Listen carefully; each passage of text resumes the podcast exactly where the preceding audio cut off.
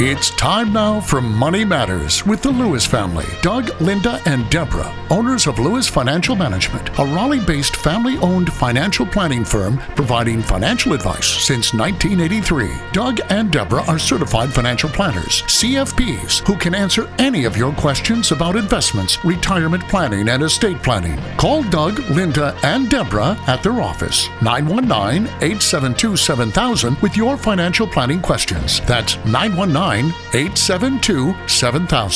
Now, here are Doug, Linda, and Deborah. Investments offered through SFA Inc., investment advice through Lewis Financial Management. SFA Inc. and Lewis Financial Management are not related entities.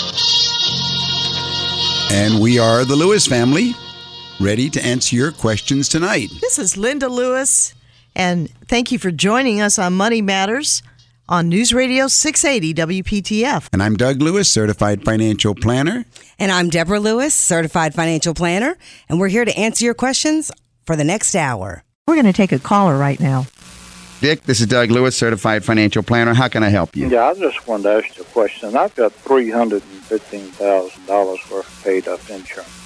And I just went through a divorce, and I don't have any children, I think, or any close relatives. Now, who would get that when something eventually happens to me? Well, that's interesting. You've got $315,000 of paid-up insurance. Right. What's the cash value on that right now? That's what it is. In other words, you could walk away right now with $315,000. Yeah. Well, for sure. Before I go to your next to the question you've asked, why do you have it? Why not take it for yourself? Well, I mean, what am I going to spend? Well, at least let it grow. I mean, you could make a nice charitable gift if you chose to, or gift to a university. That's what I was talking about. Right. Can I donate it to some charity? Yes, you can. As a matter of fact, there's some nice things you can do, but let me get your facts again. How old are you, Dick? 55. You're 55 years old. You're divorced, so there's no spouse. Right. There are no children. Right. Who is the beneficiary on the policy right now? Well, now that's the problem. My ex-wife still owned that. This divorce just became final last month. Okay. Well, I presume that you want to get that off before we get off this telephone call, right? Monday morning. Right. All right. That's number one. And number two, if there are no children, and you will designate the beneficiary. If there is no beneficiary, you just take her off. Right. Well, you can't. I mean, if there's nothing, it's going to come back to your estate. The estate will be the beneficiary, and then it will go through the rules of intestacy. Yeah. In other words, as if a person had no will. Right. But you can, and what you can do is set up a charitable trust, and they're very, very creative things. You can do a lot of things with that.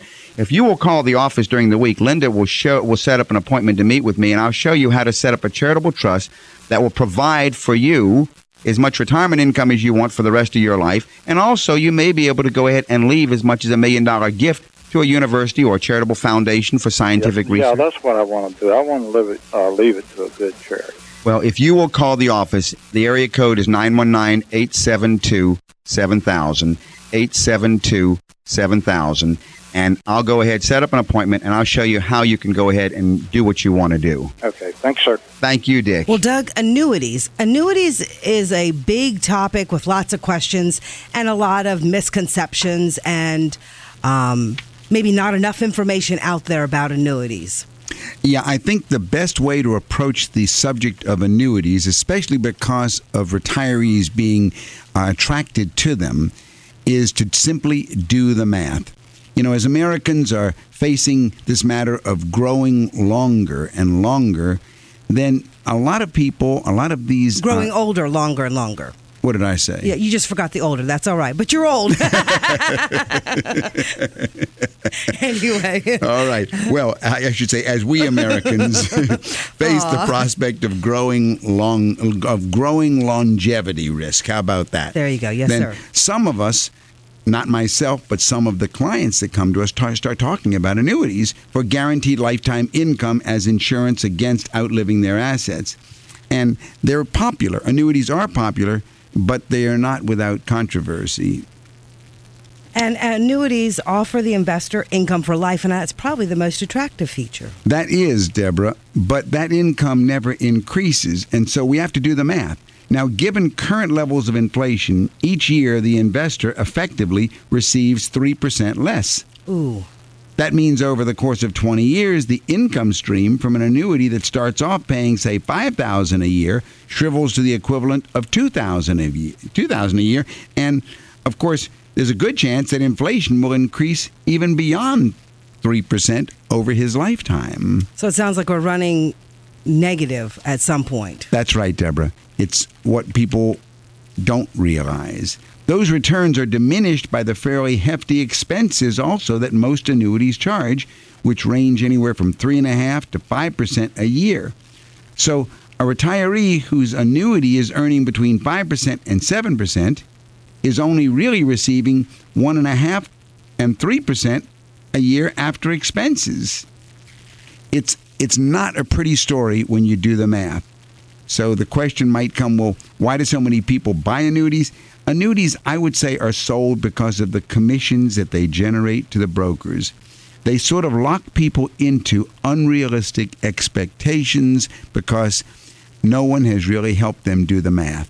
So if an annuity was going to be your only source of income, be very concerned. Be very concerned. Get a second opinion for sure. Mm-hmm. And certainly get a disclosure of what the fees are that the advisor is getting for you purchasing that investment. That's good. Well, that's good, Linda, as well as the fees of the annuity. What are the insurance costs inside? Those subjects are usually not talked about. And like most investments, it really is an individual situation. So it might not be nothing wrong with an annuity being a part of your income, but you definitely need to be educated, know what you're buying, and not be doing it alone. Going into it with someone who is genuinely trying to put your interest ahead of their own. That's right, Deborah. That's where education becomes so crucial. Education is crucial, and there are folks that come to us that say, well, I have this stuff. And it's important to understand, at least have a working understanding of what it is you're getting yourself into. I think that's the most important thing, Linda. I really do. Call me, Deborah Lewis, Certified Financial Planner at Lewis Financial Management, 919-872-7000. 919-872-7000. We're going to take a caller right now. Andrew, we'll take your call now. How can I help you? We have been encouraged to look into living trust and seen different seminars advertised in local newspapers about a living trust.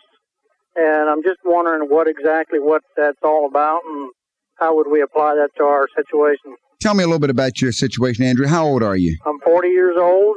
Are you married? Married, and 7 children. 7 children. Are there any of them at home still? All of them. All of them still at home? Yes. All right. Income, are you and your wife working or just one of you? Just myself. All right. What's your income? Between the two businesses, approximately $100,000 to $120,000 a year.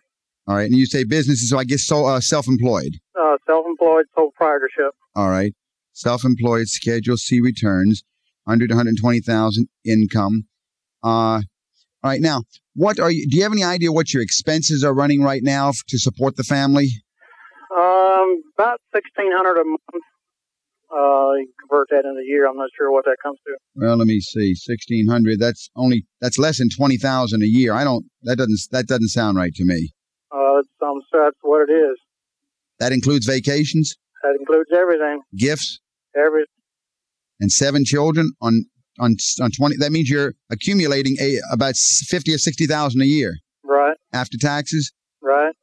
Wow. Yeah, usually the ones that people forget is the question of vacations and travel and entertainment. Right. Right. But you sure you've got those built in? That's all in there. Good. All right. Now, what's your investment portfolio look like right now in the way of your assets? As far as total assets, we're looking probably $350,000. All right. Give me a breakout of how they look so I can see what for example, how much do you have in cash and money market and CDs and so on? Okay. We don't have any kind of assets in money market, CDs, or anything at all. All right. How about mutual funds? Nothing. Nothing in mutual funds. How about retirement plans? Nothing. We have no planning at all. Well, then where is this $50,000 a year or $60,000 surplus going? We're going to pay a $200,000 loan to pay for a business. How much are you paying each month on that debt? $6,000 to $7,000 a month. Well, something the first thing I can tell you is that it sounds like you're in desperate need of financial planning.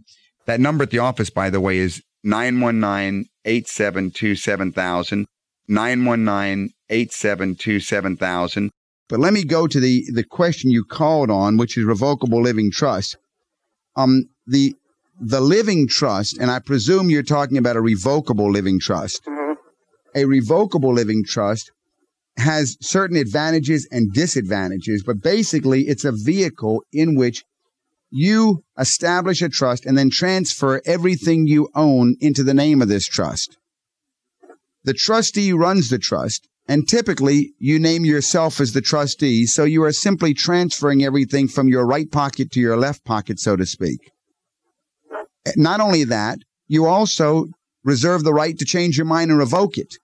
So therefore, you would say it sounds like a bunch of nothing to me, right? Yeah, right. The IRS says the same thing. The IRS says it's a bunch of nothing. You've never done anything, and therefore there are no tax advantages whatsoever because it's revocable. You can change your mind, and not only that, on your income tax return, you even use your regular Social Security number since it's a revocable trust. So the first thing that we understand in establishing a revocable living trust is it's a non-event as far as the IRS is concerned. Now, what does it do, however? It allows you to avoid the expense and delay of probate, because if you die, since you've transferred everything into the name of this trust, then what's left in your estate? Nothing, right? Right. So therefore, there's nothing to probate. Mm-hmm. So the cost of probate, which is twofold, it's the attorney's fees and the court cost, is eliminated because there's no probate, and the delay of probate is gone because there's no will or 9-month waiting period, and so it can generally be distributed immediately after death. The second advantage of the living trust, there is privacy. No one knows what a person leaves after they die. Another advantage of the revocable living trust is that it avoids conservatorship. Now, this is the issue of what if you become disabled? If you don't die and you become disabled, who has access to run your business for you?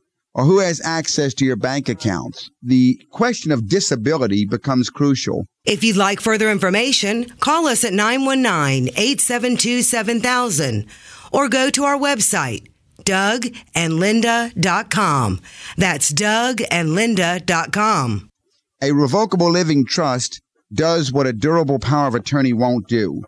It allows someone to continue, and usually that someone is your spouse or a child, to take care of your assets at the time that you become disabled without having to prove that there is a power of attorney. You see what I mean? I think we lost him. I think he cut out. Did Andrew cut out? Yeah, but go ahead and continue that, Doug. Okay, well, we can go down the rest of the features. It avoids the expense and delay of probate, and it assures privacy. The most important thing is you don't have to have a conservator assigned if you're disabled, if you can't take care of yourself. And then there's very often the professional management of assets. There are a lot of other benefits to the revocable living trust, but the one thing that confuses people is it does not save on estate taxes either. My concern about Andrew is that he said that he's hearing seminars and people advertising and so forth. And I think what he needs to do is meet with a financial planner that can look at not only the question. I mean, I got bigger problems with Andrew's situation than just a revocable living trust. Yes, there's a problem with 2 businesses and 7 kids. He does need some way of providing for continuity. You don't risk 7 children and a wife unemployed to go ahead and have 0 in a retirement plan, 0 in cash accounts, 0 in mutual funds. Most people don't like to have debt or reduce debt, and that's wise to do anyway, but you need to balance it by accumulating. Yes. And if you do it properly, Lynn, you can have your cake and eat it too. You can accumulate, and your accumulation will grow at a compound rate of return faster than your debt reduction will go. So eventually your investment portfolio will pay off the debt without losing the comfort of retirement. Andrew, if you're listening, and to any of our other listeners, if you have a question or if you would like to receive our introductory packet of information, I'll be happy to send it to you. Our number in Raleigh is 919-872-7000. That is USA 7000. If you have some financial planning concerns or questions about your situation, get a notebook and start jotting down some of those questions and work with a financial planner. I want to remind all of our listeners, Deborah and Linda, that those who call for appointments, we are being diligent to give them a copy of The Middle Class Millionaire. And that reminds me of a story of a client that we met with just last week, actually. It was who's been with us for almost 20 years. I think, 18 years I counted. She's been with us 18 years. She began when she was in her late 30s, I think. So yes, it's never too young to start. But she was diligent to go through the years and everything. And last week, she came to tell us that she wants to go ahead and take early retirement. We looked at her numbers, of course, which we've been tracking through the years. She is now a millionaire, and her biggest problem is, because she's under 59 and a half, we have to find a way to support her from her retirement accounts by using a special tax provision. But she made it into her early 50s, and it's not too late for anybody can make it. You just need a plan. You can start as young as you want, but middle-class folks can become middle-class millionaires. And with a long time to plan for retirement, because let's say you are, as she was, retiring in your early to mid-50s, then the biggest thing you're going to need is portfolio growth, because after you retire, you still have another 30, maybe even possibly 40 years. That's exactly right. People are not aware of how long they may live in retirement. The common approach to retirement is to shift your assets away from equities as you approach retirement. Well, the idea for most people using the traditional view is that most of your money should be in so-called safer assets like bonds. But I'm not sure that I agree with that traditional view, because while you definitely want to protect your portfolio to some degree after you retire, you don't want to neglect growth. Because, as you said, Deborah, people are living longer and can spend possibly decades in retirement. And if you use a withdrawal rule, usually sometimes people talk about the 4% rule from your portfolio. If the market has a few down years, there's a good chance that that quote-unquote safe asset that is your nest egg won't provide returns that keep pace with inflation. Yeah, this is a very serious thing to realize, why you need portfolio growth after retirement. This means that you might also be seeing real losses as you lose purchasing power to inflation. If you combine this with the fact that it's possible that you could spend 30 or 40 years in retirement, you could easily outlive your money. This is something that people are not very much aware of. And although I agree in principle, the view that I'm seeing hit the press more and more from financial planners who are trying to deal with this issue, I'm not sure I agree. Now, the most popular one is the bucket approach. And this bucket approach is where you take the portfolio and you divide it into three buckets or three parts. First part, highly liquid, low risk, money that you need to access in the next 5 years. Second bucket, the part of the portfolio for money that you need in 5 to 10 years. And then lastly, a bucket for growth.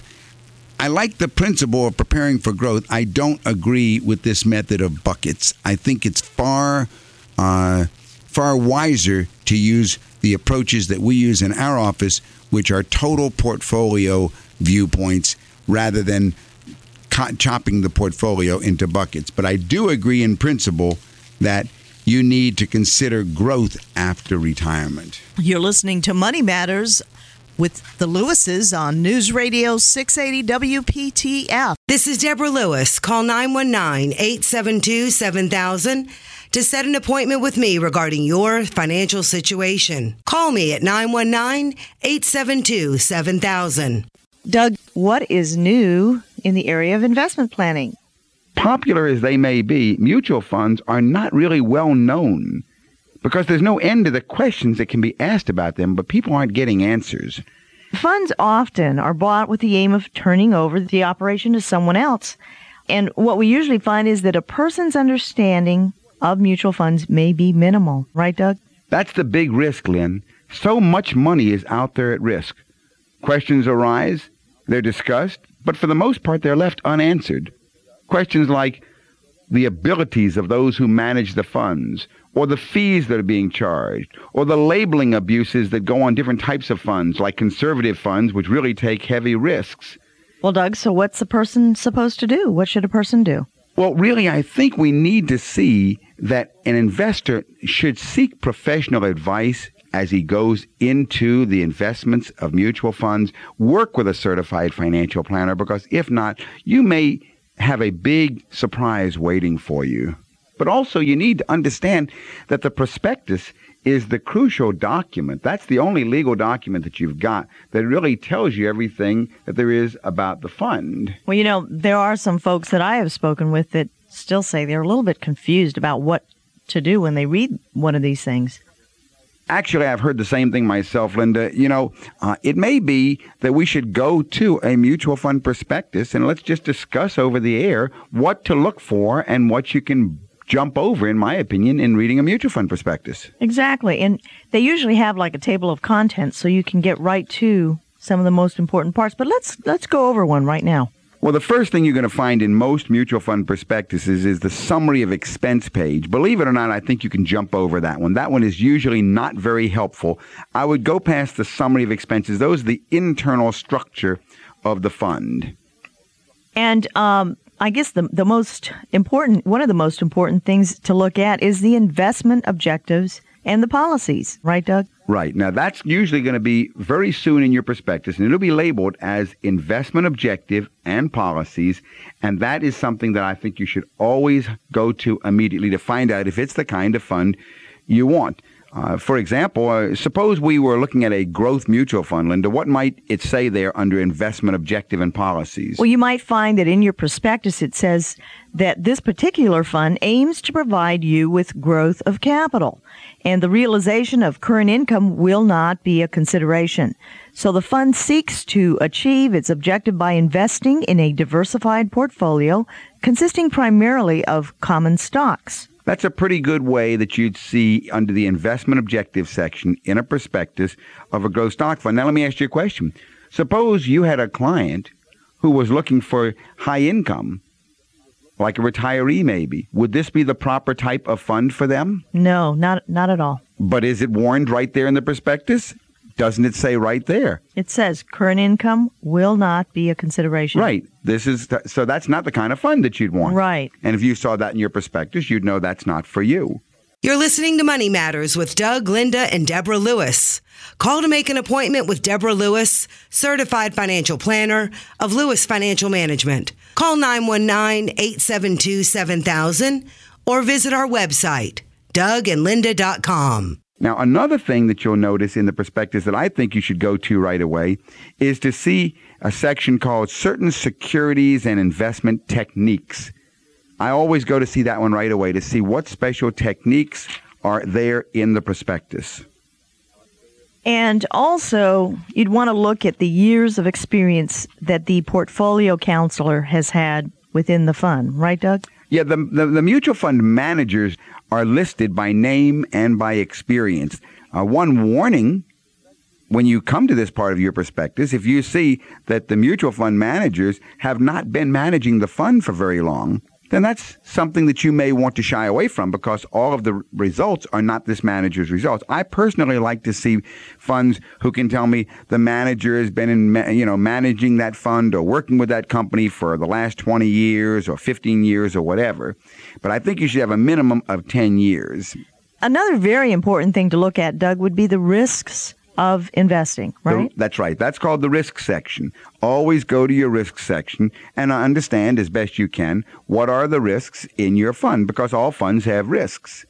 And after looking at the risk section, and that probably will take a little help working with a financial planner to understand some of the risk, but to go to the investment results section, there will be a part of your prospectus that says it's the investment results what the fund has averaged. For example, I can think of one that says the fund has averaged a total return of 15.9% a year ever since its inception. But also you want to make sure that if it is a load fund, that those results include the maximum sales charge that was paid. What about dividends and distributions? There usually is a section where it discusses whether there will be dividends paid or any distributions paid. I think that's very important because, for example, you may be looking for monthly distributions and you go into a stock fund that doesn't pay, but semi-annual or annually. Right. You may be looking for a growth fund, which typically would only pay maybe once a year dividends, and all of a sudden you're getting a monthly distribution. So you want to find out what are the dividend distribution and dates, and they will be in your prospectus. And this particular fund that we're looking at usually pays its dividends in December. That's because it's a stock fund. Right. Sales charges. I think that's important. I don't think it's so important to go to the summary of expenses at the beginning, but I do think it's important to go to the sales charges. If there are any sales charges, those are called loads. You want to go immediately and find that section so you understand what is the sales charge. And then you will find very often the sales charge will be listed as a percentage of both the net amount invested or the offering price, or something called the dealer commission as a percentage of the offering price. That confuses a lot of people, Linda. This is Deborah Lewis of Lewis Financial Management. Call us at 919-872-7000 to speak about your situation and to set up an appointment. 919-872-7000. The important thing, I think, is look at the sales percentage as a percentage of the offering price. That column there is the one that I always go to. And then if you want to find out how much your broker or planner is receiving, then you go to the one over that. Now, that's not a double commission. For example, if it said 5.75% and then it said dealer commission 5%, what that means is 5.75% of the investment is taken away from the investment as a sales charge, and 5% of that goes to the broker for his advice in helping you select the fund. Another thing to look at is what's called breakpoints. You'll find those also listed as a table usually in the prospectus. It will go ahead and list the ways you can reduce your sales charge. Some funds will let you, if you want to put in, let's say you've got $100,000 to invest, but your financial planner has felt that the most you should put is $25,000 in a particular fund, then some funds will let you put 25 in one fund, 25 in another fund, 25 in another fund, 25 in another fund, and you can actually do those as a concurrent purchase. And if you do that way with concurrent purchases, each one of them would be at a lower breakpoint or lower sales charge as if you'd put $100,000 in each of them. So for example, it might have started at 5.75%, and you might have found all of a sudden you dropped yourself down to 4.5%. You saved yourself maybe $1,000 by just buying concurrently. Right. And so if you happen to want to invest that certain amount, you're able to invest that in different periods of time, right? Like if you had a statement of intention that you would be investing, say, $200,000, and over the next 6 months, you're going to be investing that amount, so it would be included. Well, that's another way. That's not actually called concurrent purchases. What that is you know that you've got money coming over a 6-month or a year's period. Do you have the right to ask for the reduced sales charge from day one, dollar one, knowing that you're going to be investing over a period of time instead of having the lump today? Yes, you do in some cases. That is called the statement of intention, and most funds will let you go 13 months.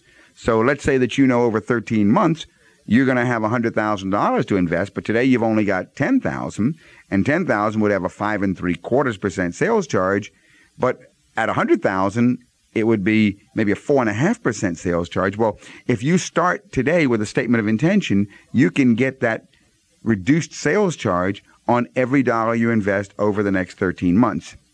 Look for that as one of the ways to reduce your sales charges. And also remember that they usually have a section about shareholder services. Right, Doug? That's very important. A lot of funds have very limited shareholder services, and many of them have exceptional shareholder services. One thing I think that's important is to see about the automatic investment plan as a shareholder service. How easy is it for you to set up an automatic investment plan? And along with that would come telephone redemption and exchange privileges. Right, Doug? Now, this is a tricky one, Lynn. Some funds are very easy to give telephone privileges and others are not. And that's very important because, you know, let's say that you find you're going to need to get some money out of your fund. Do you want to be able to pick up the phone and call your fund and say, send me $10,000, please? Or do you want to be told, well, I'm sorry, we need to have that in writing? And we also need to have that guaranteed. And you say, is that a notary? And they say, no, you'll have to go to a bank and have what's called a signature guarantee. And you say, well, I need my money right away. Can I get my money, please? And they say, I'm sorry, this particular fund doesn't offer telephone redemption. And you say, well, golly, I thought I saw it in the prospectus. And they say, well, it really didn't say telephone redemption. It said telephone exchanges. So there are features called telephone exchanges where you can move your money just by picking up a phone and say, switch it from Fund A to Fund B, please, if you've been given that privilege. And there are services that say, I want you to send me back X number of dollars, please, and do that all by telephone. All those are things that you want to know are available to you, and they will be in your prospectus. This is Deborah Lewis of Lewis Financial Management. Call us at 919-872-7000 to speak about your situation and to set up an appointment. 919-872-7000. Chip, this is Doug Lewis, Certified Financial Planner. How can I help you? Yeah, my question is, I'm a young person. I just graduated from college. Congratulations. Thank you. Been out for about 6 months now, and I've got a steady job. Good. I don't make a lot of money, but I do want to start saving some money, and someone had suggested mutual funds. Absolutely. My question is, how much is enough to put into a mutual fund? Well, I don't have a lot of money to invest in it, but is a small amount, is it? Well, many funds will take as little as $50 at a shot. Right. So, no, you don't need a lot of money to go into mutual fund investing. The importance is regularity. The amazing thing is, because you're only 24 years old, Chip, I could show you do you think you could put aside $100 a month? I was thinking somewhere around $75 a month. Well, I would show you if you could put $75 a month between now and the time you're my age, I'll bet you I could show you how you could accumulate close to $1 million.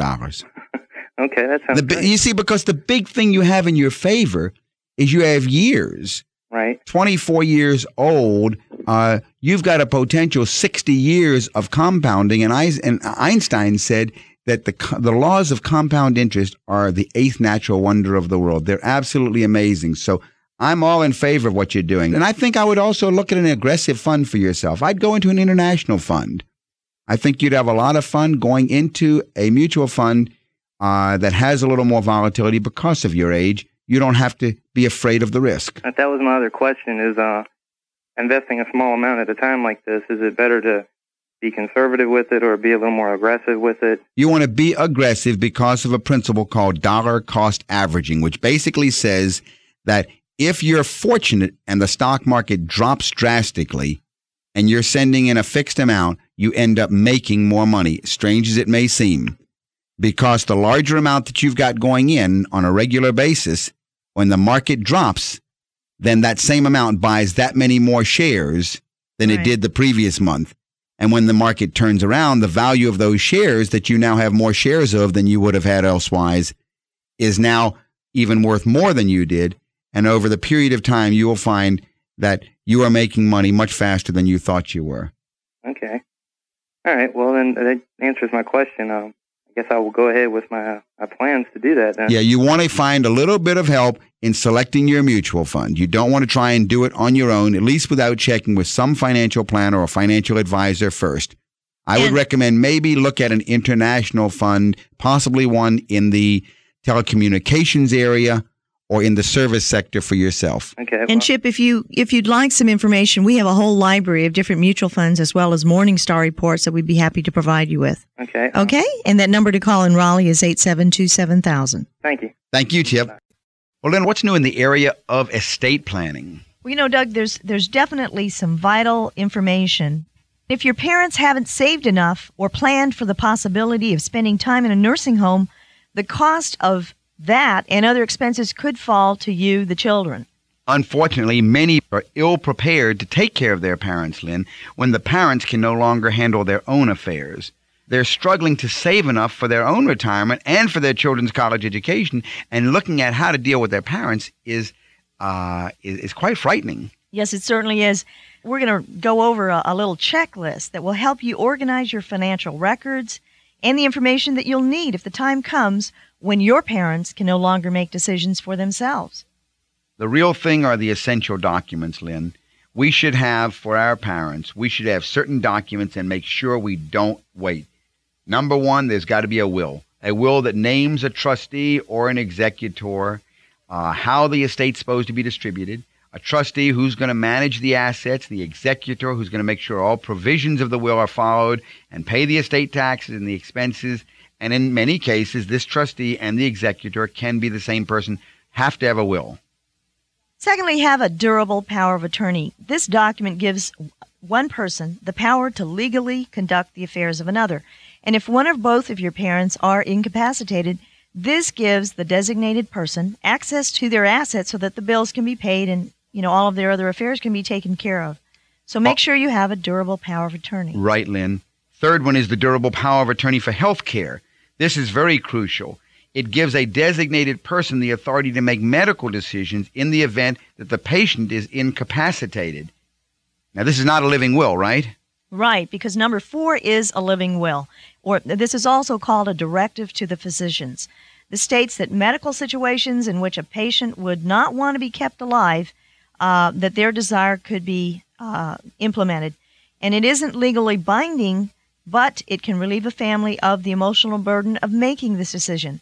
And if you need a form, they're usually available at your doctor's office or at a retirement or nursing home, and that is the living will. Right. A lot of people confuse the living will, which is basically the desire to die a natural death, with the health care power of attorney, which is very different, and you should have both. Then there should be a letter of instruction. This is a letter for the beneficiaries of the will and the trust, and it's designed to make it easier for the family to close out the affairs. It should include the names of those to notify upon death, funeral arrangements, last wishes, and the disposal of assets. And although it's not a legal document, it should be in agreement with the will and kept with the rest of the documents or with the estate plan. And the last is your inventory of finances. This would be a list of all your financial and legal documents, where they can be found. And what you should do is keep one copy in a safe deposit box, or maybe another copy with your financial advisor, your executor, your heir, or your spouse. And as far as that checklist on the inventory of finances, make sure you've got, the person, your parents' name, their social security number, who, some important names and phone numbers that should be kept handy. Might be a clergyman, the attorney that they're using, who their CPA or their accountant might be, who works with their investments, their financial planner, their insurance agent, and who are the relatives and close friends that would need to be contacted. Now, Lynn, I guess lastly, there are other money considerations in estate planning for parents. You should scrutinize the insurance policies for over or under coverage, check auto, life, disability, and so on. You want to pay particular attention to health insurance. And I guess lastly, consult an estate expert, a certified financial planner who works in the area of estate planning, and make sure it's done right. The comfort that the family is taking care of everything ahead of time is such a comfort. Then you can go ahead and enjoy the rest of your parents' lives, knowing that it's all been done properly. Parents appreciate it, and the families appreciate it. It's definitely important for people who do have parents that maybe have sizable assets or assets in general, that they assist them with their financial planning and working with an advisor. That's right. Seek competent financial advice. And if you have any financial questions, call me at 872-7000. That's 872-7000. When folks are younger, they're more concerned about saving for college funding, saving for that first new house, and accumulating and working on their career, right? So they can increase their income. And then as they get older, then questions like, how much mortgage can I afford? And what about my retirement plan? Or I'm getting a promotion, I'm moving to a new company, I'm getting, the company's downsizing, I'm losing my job. what do I do with my 401k? And what's an IRA? And how do I roll it over? And I just inherited some money. Well, how do I invest it? Those kinds of questions.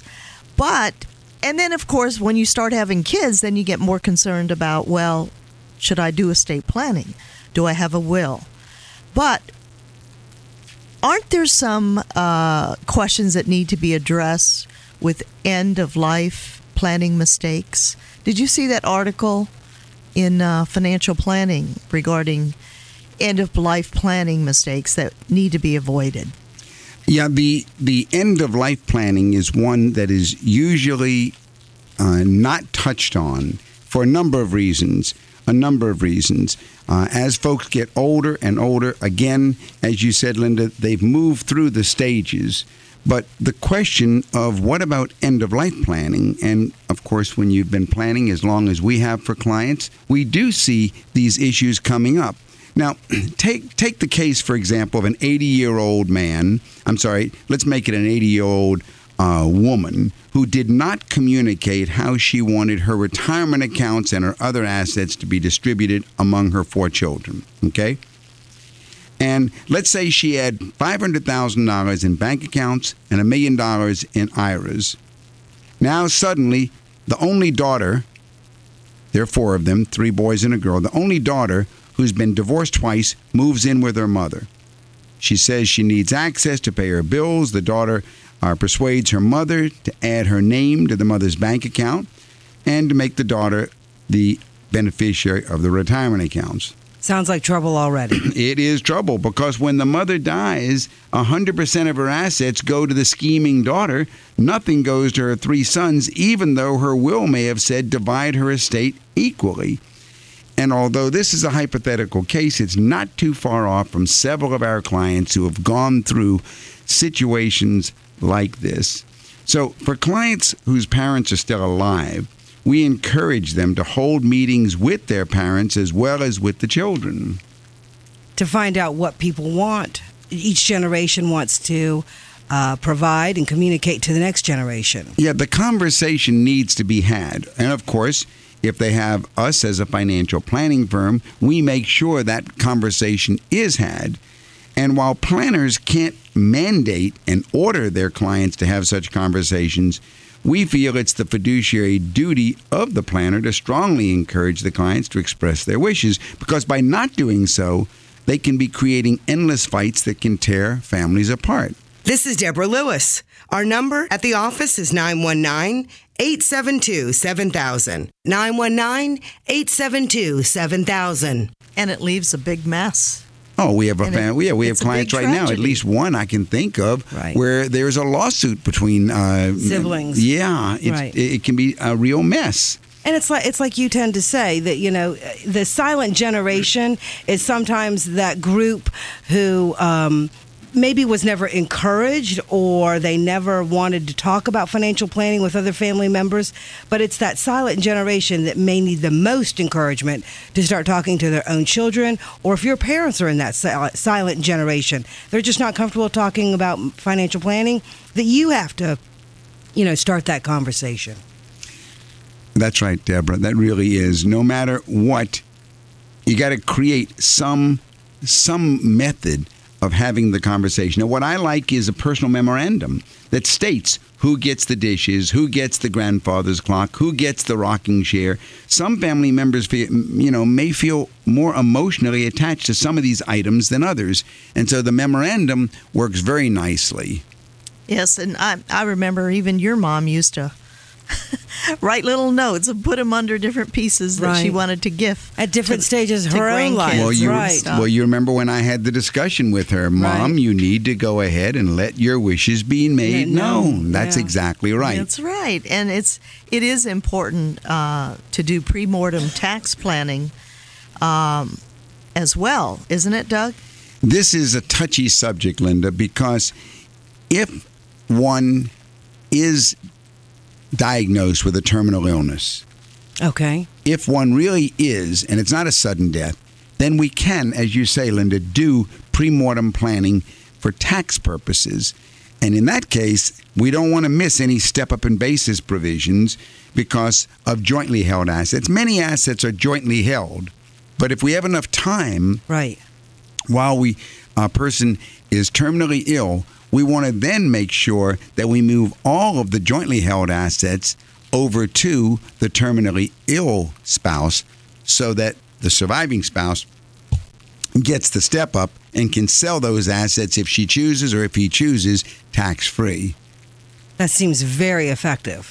I mean, if you have enough time, that's estate planning probably at its best. And, you know, just because we've dealt with, you know, widows and widowers, I know it's a comforting feeling to the surviving spouse that you've taken the time to kind of handhold through this process, because it's never easy when you're losing a loved one. It's always difficult, and it's difficult for the caregiving spouse to make sure that issues and matters are dealt with in a proper way, because you know, people spend their lifetime accumulating these assets, and for the surviving spouse, it's always better to have that advice. Absolutely. So in addition of leaving instructions through the will, then also having a conversation within the realm of financial planning environment, now that you can feel fairly certain that, like our earlier example, that's not going to tear your kids apart. Exactly. You know, it's so sad when clients come to us and they tell us, well, they've had a financial planner for years, and we ask them, well, what's been done in these other areas? And basically nothing has been done, because they thought they were getting financial planning, they were getting money management. Mm-hmm. But true financial planning has to include all aspects of the estate side, as well as the investment side, as well as the tax planning side. Mm-hmm. So these subject matters need to be not only touched on, they need to be addressed thoroughly as part of the client-planner relationship. The living estate and the death estate. The living estate and the death estate, Deborah. If you hear something tonight that sounds like your situation, call us. Set up an appointment. We can help you. 919-872-7000. 919-872-7000. Well, Lynn, let's take Dave's call. Dave, this is Doug Lewis, Certified Financial Planner. How can I help you? Yes, I had a question about inheritance. All right. If I'm receiving an inheritance enough to pay off a mortgage, and that's the only debt I have left, would it be wise to use that inheritance to pay off the mortgage, and then use the mortgage payments I was planning on paying for children's education, or is it better to continue to keep the mortgage and use the inheritance? All right, let's find out some facts. How old are you, Dave? 35. 35, married or single? Married. Married. And are you employed right now? Yes, I am. All right. What's your income? My income's about $80,000. $80,000. And your wife, is she employed? No, she's not. All right. So family income is at $80,000. Now, living expenses right now, including the mortgage, how much your living expenses run? Let's say on a yearly basis, including and include everything you think of. You know, like your travel, your gifts, your lifestyle for the year. Right. I would say probably have maybe $40,000 a year in expenses, including the mortgage. Now let's go to your assets before the inheritance. What do your investments look like? Probably maybe $10,000 total in mutual funds. All right, so you've accumulated $10,000. That's your total investment portfolio. Correct, at this time. All right. Well, yeah, your expenses must be much, much higher than you think they are, because we're missing $25,000 a year or $35,000 a year that's going somewhere. You see what I'm saying? Right. And I think that's important, answering his question about the mortgage. Now, right. All right. Now you received an inheritance. How much is your inheritance? Probably around $130,000. All right. So you received $130,000. Right. And how much is the value of your home? The value of the home is about $200,000. The value of the home is $200,000, and the mortgage, the outstanding? It's about $110,000. $110,000. And you want to know, does it make sense to go ahead and pay off the mortgage? Pay off the mortgage. And have $20,000 left, and use that and put in some mutual funds, and then the $1,000 a month I'm paying for house payment, put some type of investment plan together. Well, I think really, if you think about it, you've already answered your own question, Dave. You have shown a very poor history of investing when you've had cash on a regular basis, because you've just told me that your excess is $35,000 a year. You should be able right now, under the information you just gave me real quick, to be investing about $3,000 a month.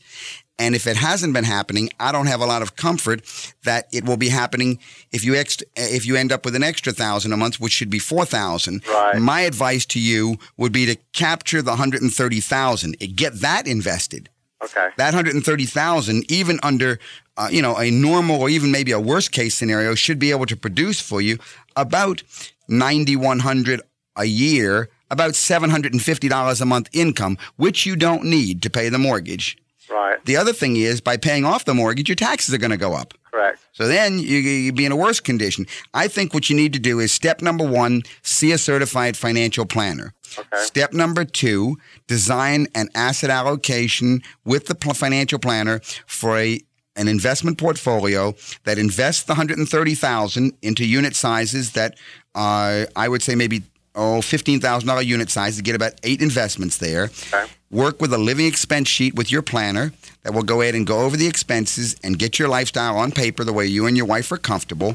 And then whatever that excess is, if it turns out to be not $3,000 a month, let's say it turns out to be $2,000 a month. Right. We need to get that money invested at the beginning of every month in what we call a pay yourself first plan. Okay. And then be living on the excess and build into the arrangement. What I do in my practice when I have clients like that have commissions, we build into the timing for the lumps that are expected to be coming versus the bare base salary that's coming through the year.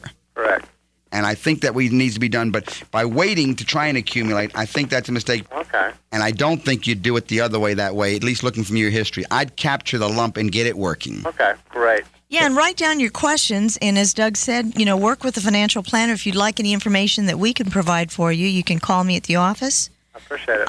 And that number in Raleigh is 919-872-7000. Right. And thank you for calling, Dave. Thank you. Bye-bye. And good luck. ETFs, of course, are a type of way to be in mutual funds where you don't have to have any active management. Definitely a passive investment. It's a passive investment. And before ETFs were so popular, we had the index funds, which are still extremely popular. As a matter of fact, I think I read last week that more money moved into index funds over the past year than in any year in the past. Wow. But in any case, there is another side of the story that's not being told. And what's that side, Doug? That is the world of active management. And what about actively managed funds? Now, I am a believer in actively managed funds because I don't want just to be trusting the market, riding with the market. That's what an index fund does. That's what the ETFs generally do.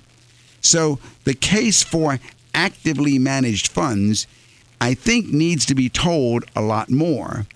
The current stock market environment favors so-called actively managed funds or active managers who are picking individual stocks, trying to beat the indexes. In other words, now we're looking for a manager. We want to know who is handling the stocks and bonds in my fund rather than I'll just ride the market.